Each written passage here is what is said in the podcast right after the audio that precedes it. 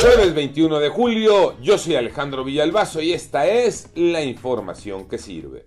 La organización Causa en Común realizó el foro virtual México, una galería de atrocidades. Vaya título. ¿De qué se habla ahí? Manuel Hernández.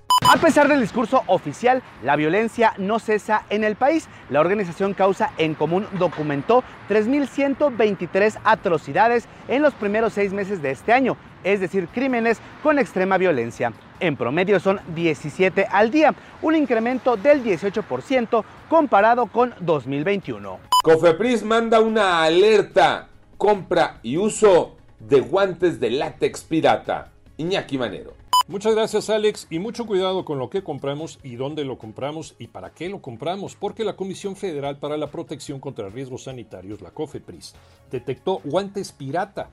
El uso puede generar reacciones alérgicas y pueden contaminar insumos médicos.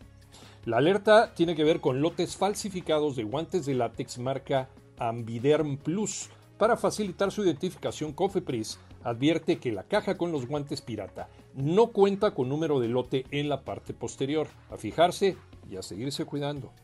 Jornada 4, Tocayo Cervantes. Así es, Tocayo, con el partido entre Chivas y León que terminó con empate sin goles, arrancó la fecha 4 de la Liga MX, que hoy continúa con el Querétaro contra Monterrey en el Estadio Corregidora y el resto de la jornada se disputará viernes, sábado y domingo. Por cierto, las Chivas dejaron escapar la gran oportunidad de conseguir su primera victoria del campeonato. Sí, primero porque Jorge Pérez Durán y el Bar se equivocaron. Anularon verdadero golazo a Alexis Vega por supuesta posición en fuera de lugar de tres jugadores del Guadalajara y uno de ellos que hizo mosca al guardameta Rodolfo Cota y la otra porque el Chicote Calderón falló un penal. Por eso el Guadalajara en el pecado lleva la penitencia. Dejó escapar su primera victoria del torneo.